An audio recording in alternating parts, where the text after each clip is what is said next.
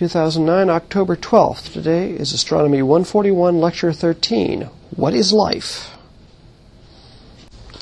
We'll get going. So the first part, this, this section that we're in right now is discussing uh, the nature of life on Earth. And so the first part, last week, was a little subsection we'll call Part one, the Cradle of Life. It would, the idea was we talked about the Earth, its surface, its atmosphere, some of the history of both the surface and the atmosphere. The second part, which will be the question of the nature of life, is a subtitle for this section of Unit of Unit three, is now trying to get at the question of what is the nature of life on Earth. Herein I have a somewhat difficult problem ahead of me, because I have to review essentially all of biology and biochemistry in the next five days.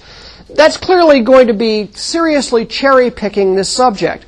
Not because I'm thinking there are things that are not important, but because I'm going to emphasize those pieces that give us the necessary insights for the central question of this class of, is there life on other worlds? So today's lecture is going to be kicking off a week in which, I will be perfectly honest with you, I feel a little bit uncomfortable at times because it is biology. There's going to be almost no astronomy in this week. I know enough biology, I think, to get me in trouble, um, certainly enough to get you all in trouble, so we're going to be going through this a little bit together. It's been a long time since I took a biology class, so the last couple of years I've been bringing myself up to speed on this, at least on the basics that are important to us today. So if any of you are, in fact, biology majors, you will consider this to be biology very light. Today's lecture is going to concentrate on the question of coming up with a biological definition of life. This is not easy. In fact, we're going to see that, in fact, there is no consistent or well-agreed-upon biological definition of what constitutes life versus not life. But there are basically six descriptive characteristics that do inform us as to how people think about, the how biologists think about this problem. These six characteristics that are common to all living organisms on the Earth. And remember, when we're talking about life here, we mean life on Earth because it's the only forms of life we currently know. And we think that some of these are what we should, we should be looking for when we're looking for life on other worlds. So these six properties are that all life forms have order or structure to them, that they have the ability to reproduce, that they have the ability to grow and develop, that they have the ability to utilize energy derived from their environments, that they have the ability to respond to their environments or changes in their environments, and finally they have the ability to evolve, change their structure over many generations to adapt to their environments. These are the six basic characteristics of life. So today we're going to walk through each of these in turn, giving examples, and at the end try to bring this all together into what we think is at least a working definition of life that may not satisfy all possibilities, certainly within the very vast fields of biology, biochemistry, and molecular genetics, but may in fact suffice to help us at least know how to begin to frame the problem of, if I'm looking for life on other worlds, what does it look like? Now, the first question comes down to a really basic thing, an everyday thing. How do I distinguish between things that are living and non-living? So here we have a couple of, of Uh, examples. Um, on the upper left-hand corner, this is Gus, one of my two cats. Um, sometimes I think he's not among the living, but he certainly is a living creature. Um, and down on the lower right is the Buckeye Bullet, which just recently uh, broke the world land speed record uh, for this particular class of experimental automobile. Now, cats and cars, if you will, have a lot of similarities.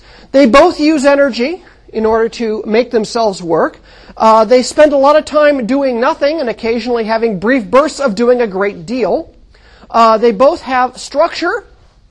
Um, they both have um, the, let's see, the ability to use energy. And they both can grow and develop. They change over the course of their lifetimes.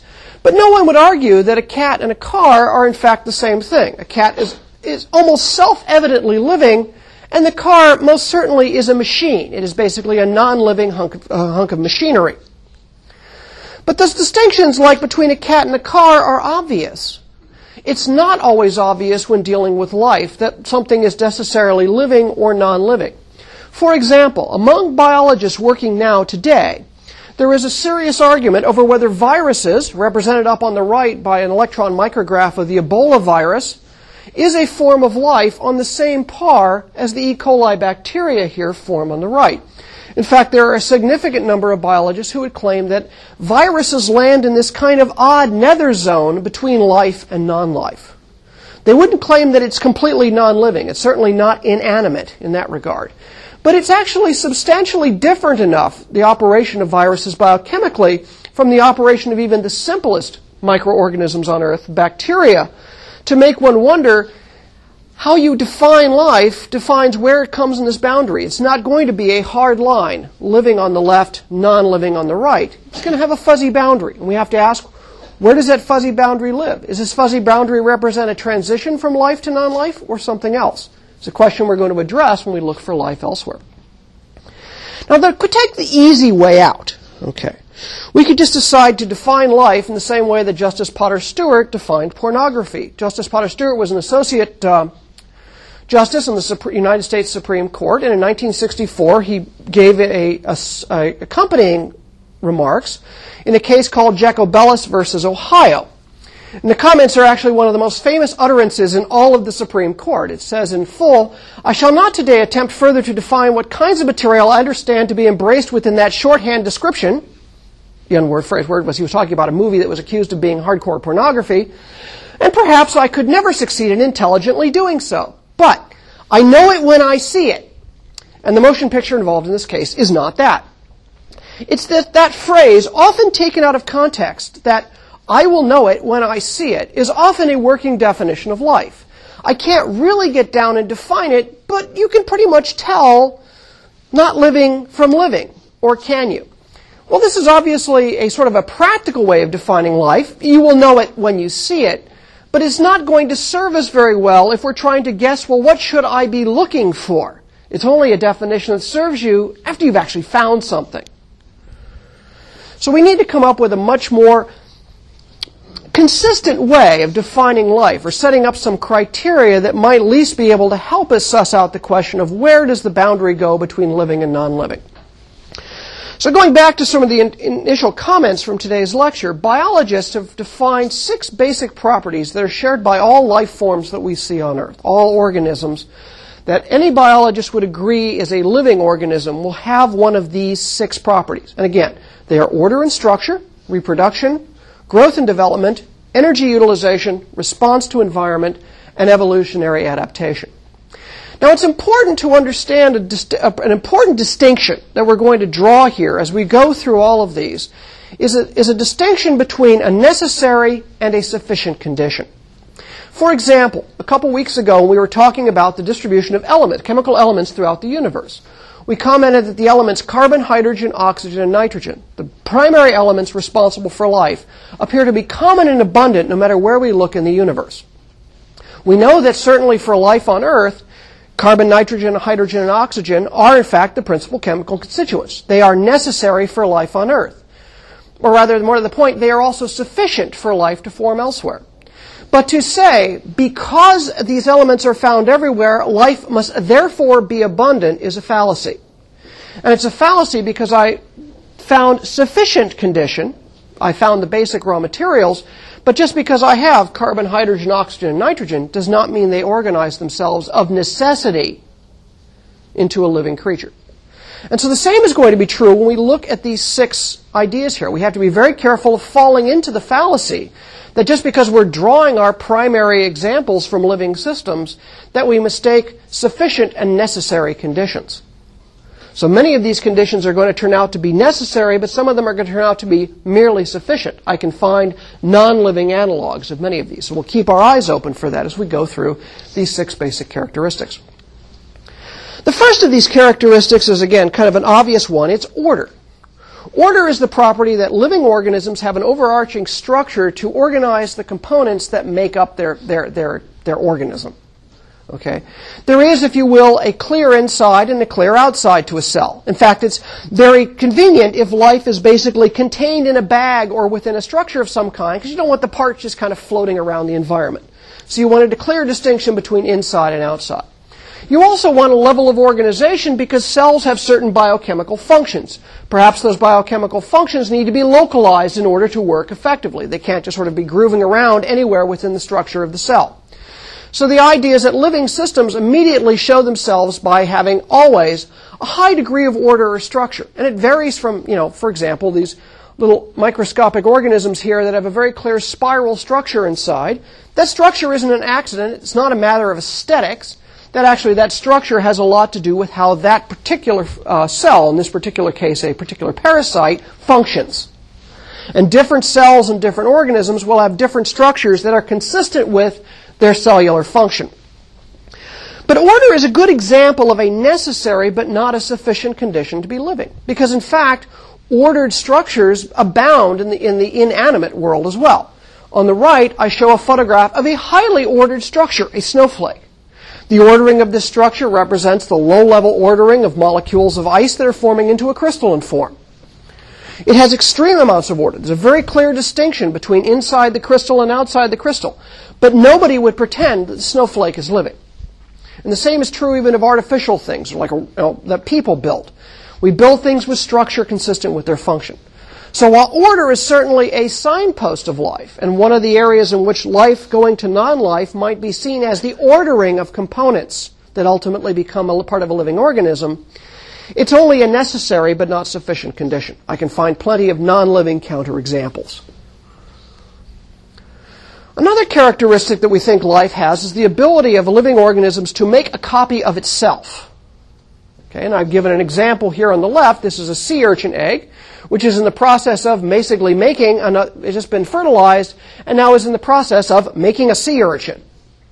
So pieces of genetic material from, a, one, from two parent sea urchins are slowly going through the process of cell division, mitosis, and development to eventually become, at some point, a full-fledged sea urchin. There are two different examples of the ways in which living creatures are capable of reproducing on the Earth. One of those is asexual reproduction. For example, cells simply divide, like bacteria, or they can break off a bud, in which they basically make a copy of their complete genetic package and stuff it into a bag and, and sh either dump it over the side, or this creature basically makes a complete copy of its genetic package, then splits itself and all of its structures in half. And two separate entities with identical genetics begin to go through their development. Now, there may be small mistakes or errors that creep into the genetic information during that splitting off, and so over time you do get changes in genetic content, but it has to do with basically an asexual division. You're passing on information, you're passing on heredity, and making a copy of yourself through the cellular machinery. The other method of reproduction is sexual reproduction, in which there are two parents, each of whom contribute half of the genetic material, which together make up a whole for a new offspring. So these certainly are a necessary condition for life, the ability to reproduce itself.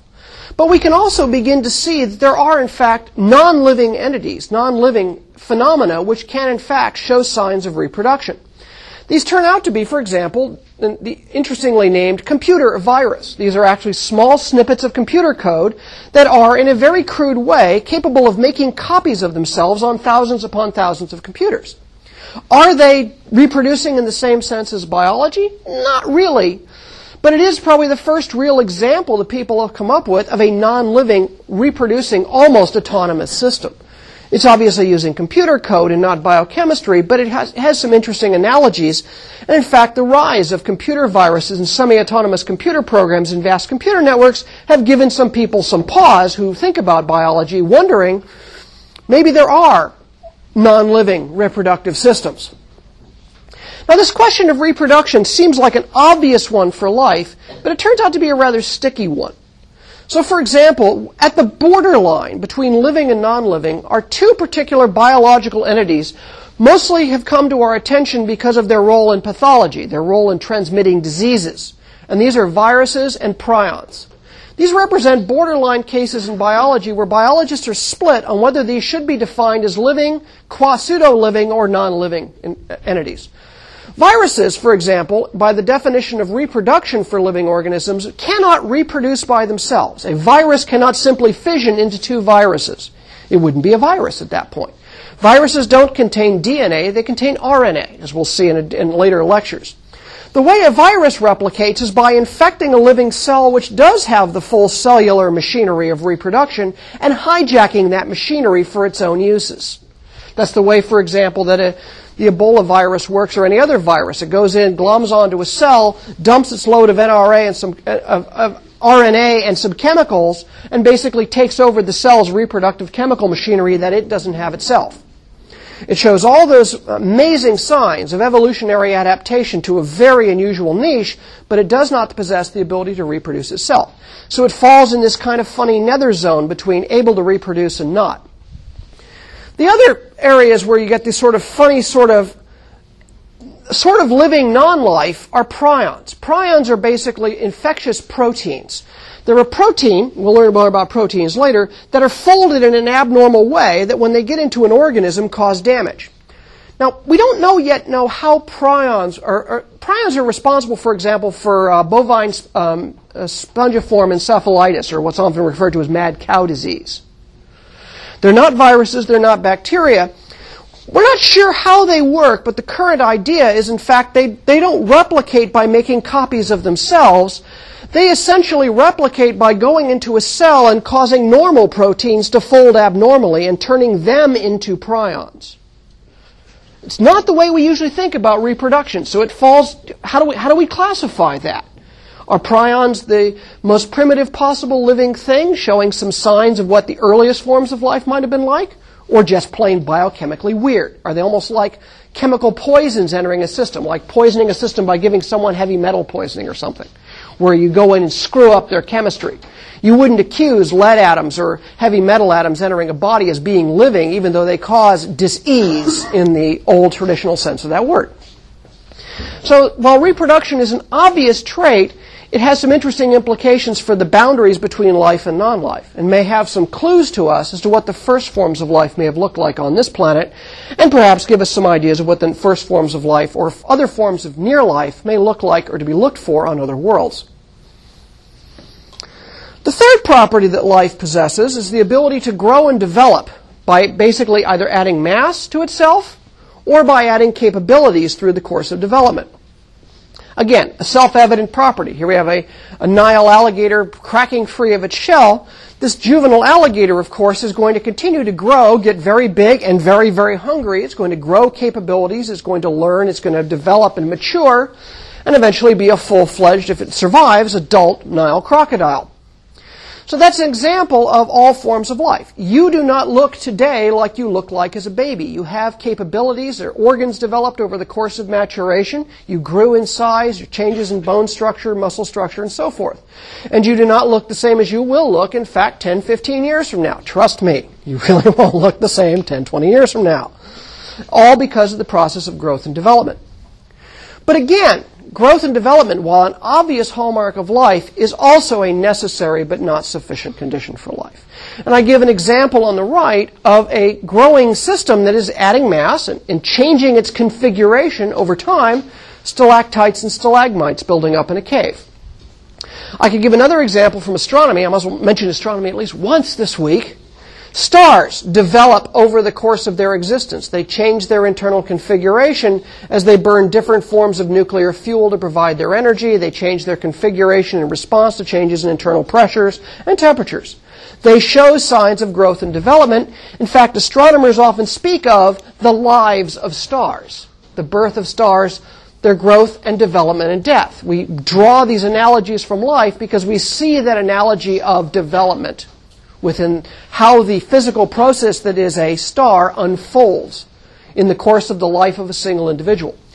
Now that's an important point here. When I refer to growth and development, I'm referring to growth and development of an individual organism, how it itself changes over time.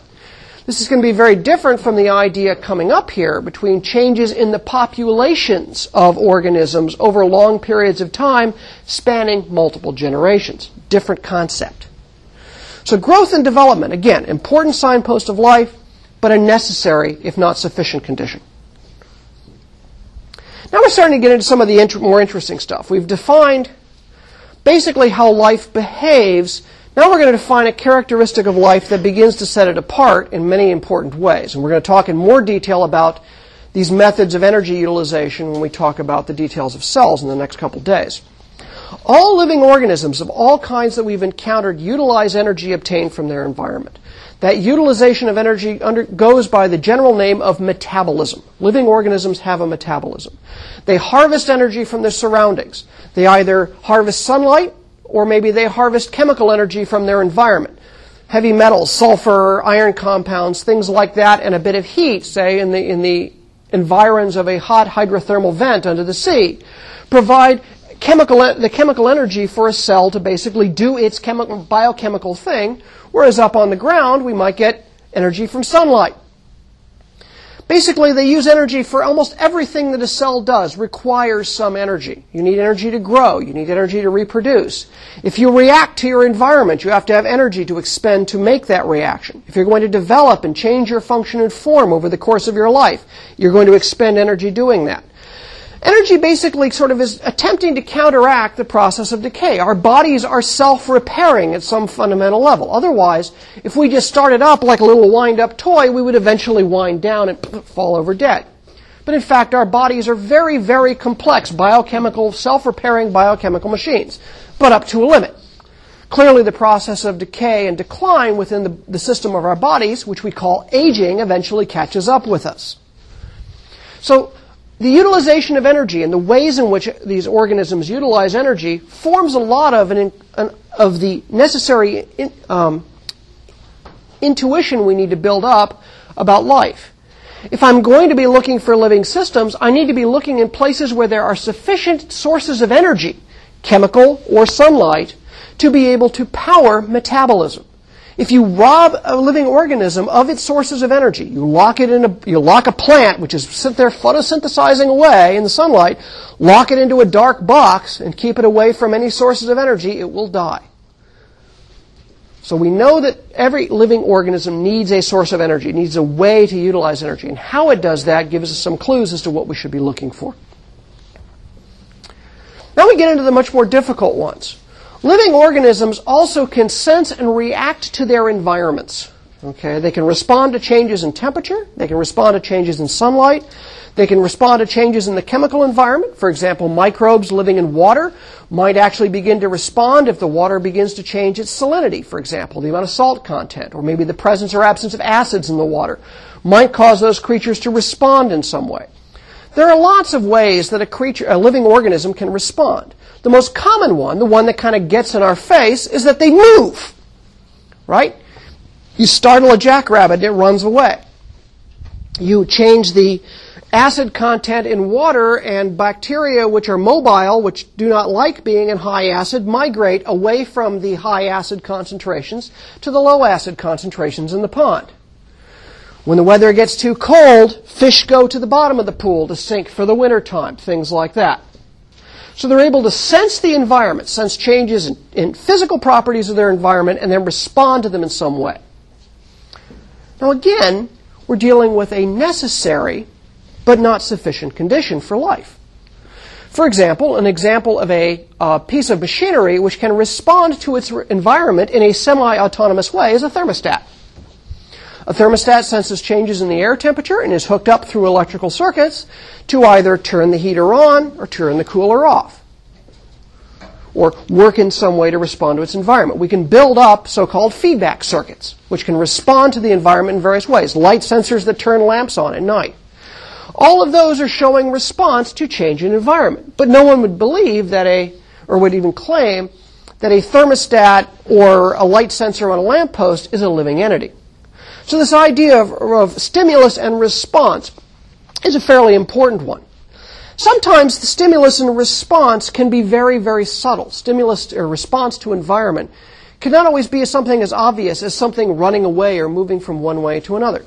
Take, for example, I, I grew up in the Mojave Desert, so I'm fairly acquainted with this particular creature here on the, on the uh, left here is a jackrabbit. Jackrabbits have these gigantic ears. Okay, why do they have big ears? Well, it's, it's not to make them hear better. That doesn't seem to be any, any good. What, what, what do they do this for? Well, they live in a desert environment. It's very, very hot in the desert. And when the, the animal gets excited, the ears are full of blood vessels. And those blood vessels dilate with blood, and they basically form radiators. So the giant ears of a jackrabbit are not to help it hear better, but to help it basically thermoregulate itself. They are I didn't choose this by accident. They are, if you will, part of the thermostat in the organism. We respond to our environment, right? This room is really hot. If it got any hotter, what would we start doing? Well, without having to think about it, we would start sweating. We would start feeling the temperature rise in our face as basically more blood is rushed to the surface to try to radiate more heat away. You know, our head tries to keep its temperature calm. We are, without thinking of it, responding to our environment. And finally, the sixth property, and this turns out to be one of the most important in defining whether something is living or not, is that living organisms evolve over successive generations in order to adapt to their environments. It is not enough that a creature simply respond to its environment immediately. Long-term changes in that environment can cause changes in the population that can de-adapt a species or de-adapt animals to that environment. You suddenly have ponds that freeze over and can no longer support certain forms of life. But other forms of life may move into those places as a consequence, or life forms that the changes are slow enough may in fact adapt over time. Adaptations are basically any change in an organism that make it better suited to its environment, right? Whatever the evolutionary adaptations are in jackrabbits made it more suited to a desert environment rather than to a, a cool woodland environment. But there are some important things to remember. Up to this point, we've been talking about the properties of individual organisms, single entities. When we start talking about adaptations to adapt to environment, we're now not talking about changes in an individual organism. We're talking about changes in populations, not individuals. And these changes occur and accumulate over many, many generations. And that's the key to understanding the so-called evolutionary adaptation. Most of these adaptations, in fact, are quite subtle. They don't make any outward obvious changes in the creature. In fact, you'd have to really look hard to see them. You have to look very hard to see them sometimes. Other times, they can accumulate if the, if the, if the adaptation stresses are big enough and the animal is able to, or organism, I should say, is able to adequately respond over many generations, they can actually make such significant alterations that essentially an entirely new species of organism arises. Now, it's a lot harder to see at the level of big animals, you know, uh, people, large animals, large plants, because they go through a very slow number of generations in a human lifetime. Most of the tremendous diversity of adaptation occurs at the microscopic level because that, in fact, is most of the forms in life cannot be seen without a microscope, and they go through many, many, many thousands of generations in a few years sometimes. So we're going to see this a lot. In fact, we observe it constantly at the microscopic level. To see it at the macroscopic level, at the scale of the very big, we have to start dipping into the fossil record to get out over many thousands and even millions of years to be able to see these kinds of significant changes. These adaptations have to occur over very long numbers of times because they occur over many, many generations. These are slow, gradual changes. So an example of this, and again it's taken from a figure coming out of your textbook here, is the pygmy seahorse. The pygmy seahorse lives in an environment where the corals have a certain shape, and the, the slow adaptations over time have built up the ability of the seahorse to camouflage itself from any predators that might like to eat, eat it by starting to make itself look like the coral. Pygmy seahorses that did not look like their coral stand out from their coral and became lunch before they could make other seahorses, is part of the idea. Now, of course, this is opening up a big can of worms. This is not just a small topic in biology. This is probably the most revolutionary idea in biology in its entire history, is the recognition of the steady evolution of, of living organisms. It's obviously a very complicated topic. I'm not even going to attempt to review it in detail, but I want to draw from it those basic lessons that are going to be of use to us. This idea of evolutionary adaptation in life is a very ancient one. In fact, it, we see some very familiar characters up here. Anaximander, as long ago as the sixth century B C, addressed the question, philosophically speaking, of what was the origin of life. Anaximander, you'll remember, was sort of an early atomist, or at least uh, proto-atomist, really. Um, he had the idea that life basically arose in water. It was a common sense observation that most living creatures are basically very much, you know, very much composed of water. So obviously that was an important element in their composition. The idea was that you started out with very simple forms emerging out of water. The simplest creatures live in water. The most complicated creatures we see around us live on land. trees, people, horses, things like that. Whereas the creatures you see in, in, this, in the water tend to be small on average, not always, but, all, but tend to be small and relatively simple, down to things like jellyfish. Remember, he grew up in a place which were on the islands, the Greek islands, so he was aware of marine life. Now, he thought of them as developing from simpler to complex forms, and the idea that, they're, that you know, if you will, that one species can come and develop from others was an idea that began to, you know, he began to play with, and other of the atomists began to play with in the sixth century B C. But they couldn't go too far with it because they had no idea of the biochemical basis of life, had no idea of heredity beyond the most basics. Now, a contrary point of view comes from a person we've also seen and heard from a great deal in this class, Aristotle, in the third century B C. Aristotle commented on just about everything there was to comment upon. He wrote a tremendous amount. And one of the things he wrote on, in his works on life was taking up the idea that, put in modern language, species are fixed and unchanging. This was part of his program, kind of his anti-atomist program. He wanted the, he had the idea, remember, that the world was basically composed of earth, air, fire, and water. The celestial realm was composed of this fifth element or ethereal material. That the earth was the, the place of, of growth, death, and decay, but the heavens were the place of unceasing change, of unceasing perfection. And so as part of that whole philosophical picture that he put together, it did not sit well with him of the idea of one species turning into another or developing into another, this sort of chain of lesser animals to more complex animals, according to the atomists, smacked too much of that atomist nonsense that materials are made of the same stuff everywhere. So he basically fixed down this idea that species are fixed and unchanging.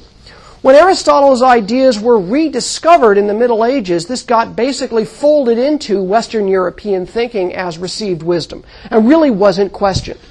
And in fact, the whole question of the origin of species was left pretty much untouched between the time of Aristotle to the beginning of discussions of this in the eighteenth and early nineteenth centuries.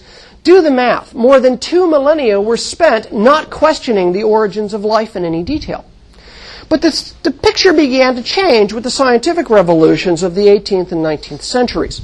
And the reason why the picture changed was they realized that the old notions that were coming as received knowledge from Aristotle had a whole bunch of problems. There were a whole bunch of things Aristotle just plain got wrong.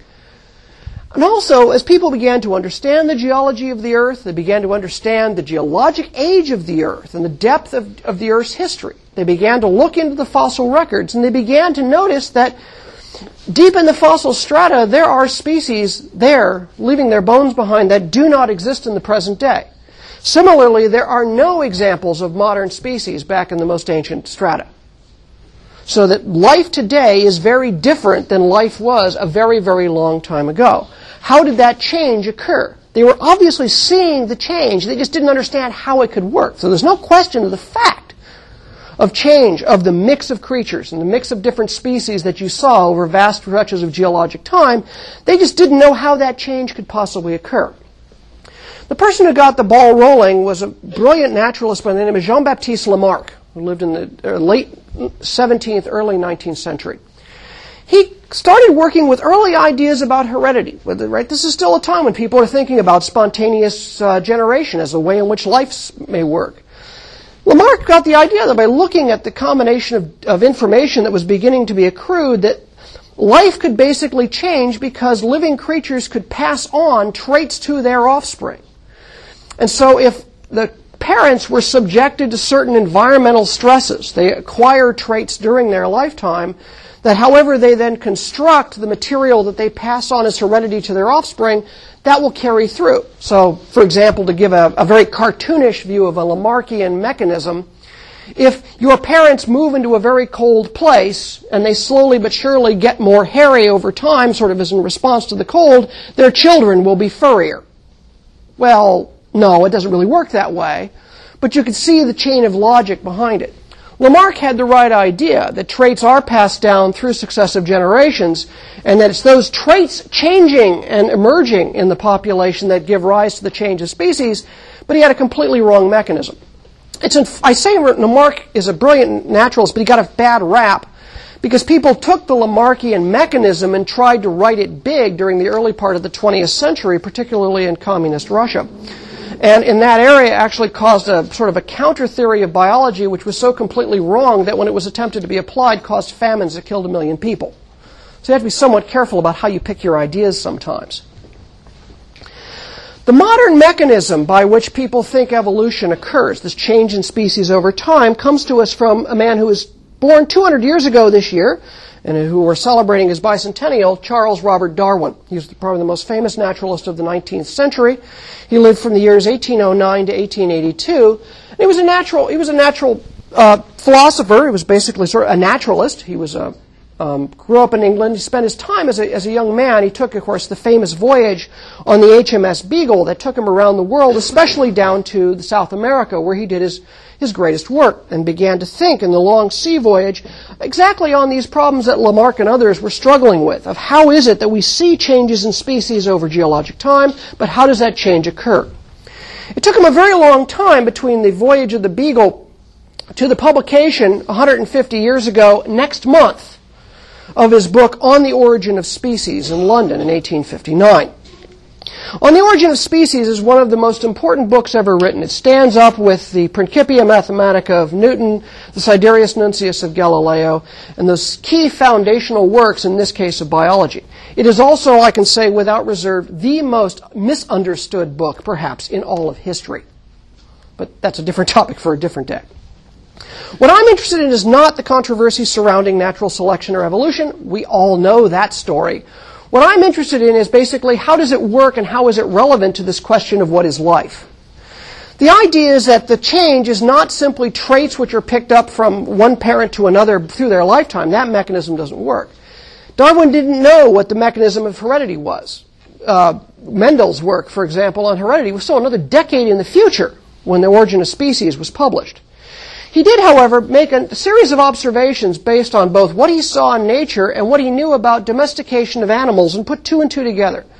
At the basis of every scientific revolution is actually a very simple insight. It's just sometimes you need someone to come by to you and state to you the obvious. Natural selection has been characterized by the twentieth century naturalist Stephen Jay Gould as two undeniable facts and an inescapable conclusion.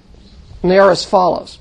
The first fact is that any population can produce more offspring than the local population can support. Left to their own devices, bunnies will replicate to basically fill the field. This immediately leads in any population of animals to competition for resources, for food, for mates, for everything that you need to provide the stuff of life. That's fact number one. It's kind of an obvious one. It's true. Anyone can see it happening. Fact number two is that individual offspring vary in their traits received from their parents. You are not exact fifty-fifty mixed copies of your parents. You resemble your siblings if you have siblings, but you are not exact copies of each other. There is variation. One of your sisters may be blue-eyed, the other may be, may be brown-eyed. May have different hair color, different heights, different body types. But you came from the same genetic stock. You're certain of that. So why is there so much variation? And the answer is because there is always variation among any population, among, among offspring. So certainly there is a mechanism by which different offspring are slightly different from each other. And the variations can be wide or small, but there's a whole range of traits that have variability in them. Those are the two undisputable facts. The conclusion, however, is you put these two together.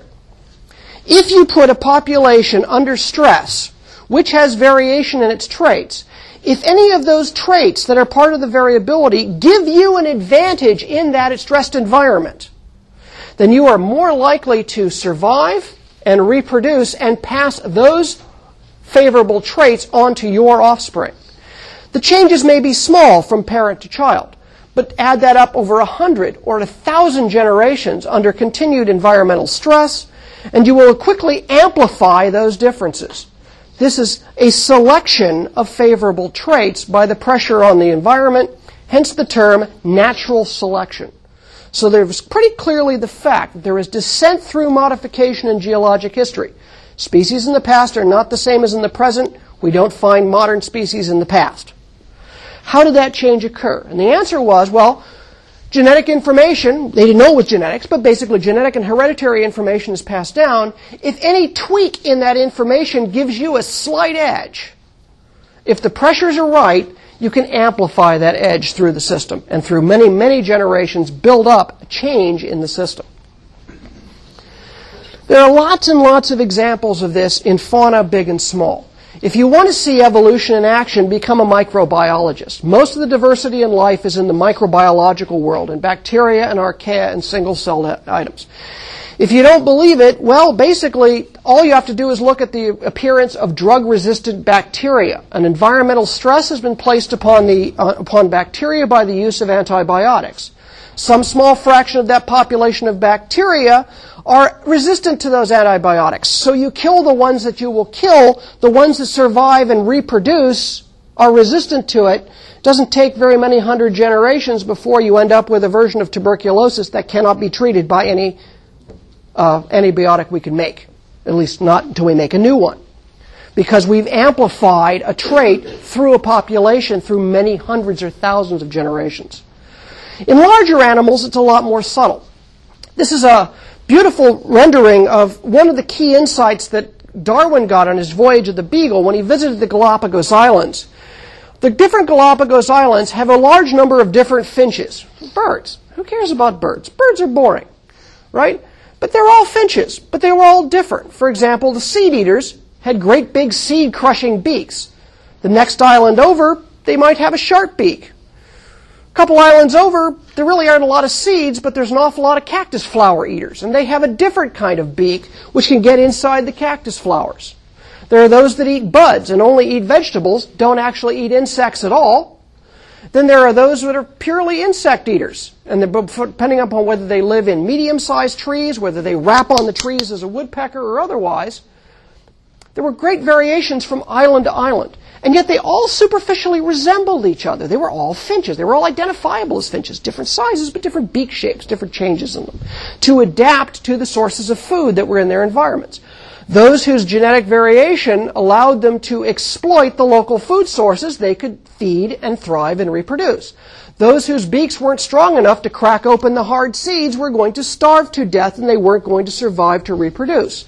Keep this going for a few hundred generations, and all of a sudden you get completely different finches, well adapted to their local environments. Now, the, this is, these Galapagos Islands are way the heck out in the Pacific. They're further than any finch could fly. The finches don't have a very long range. These are thousands of miles, these are hundreds of miles out into the Pacific Ocean.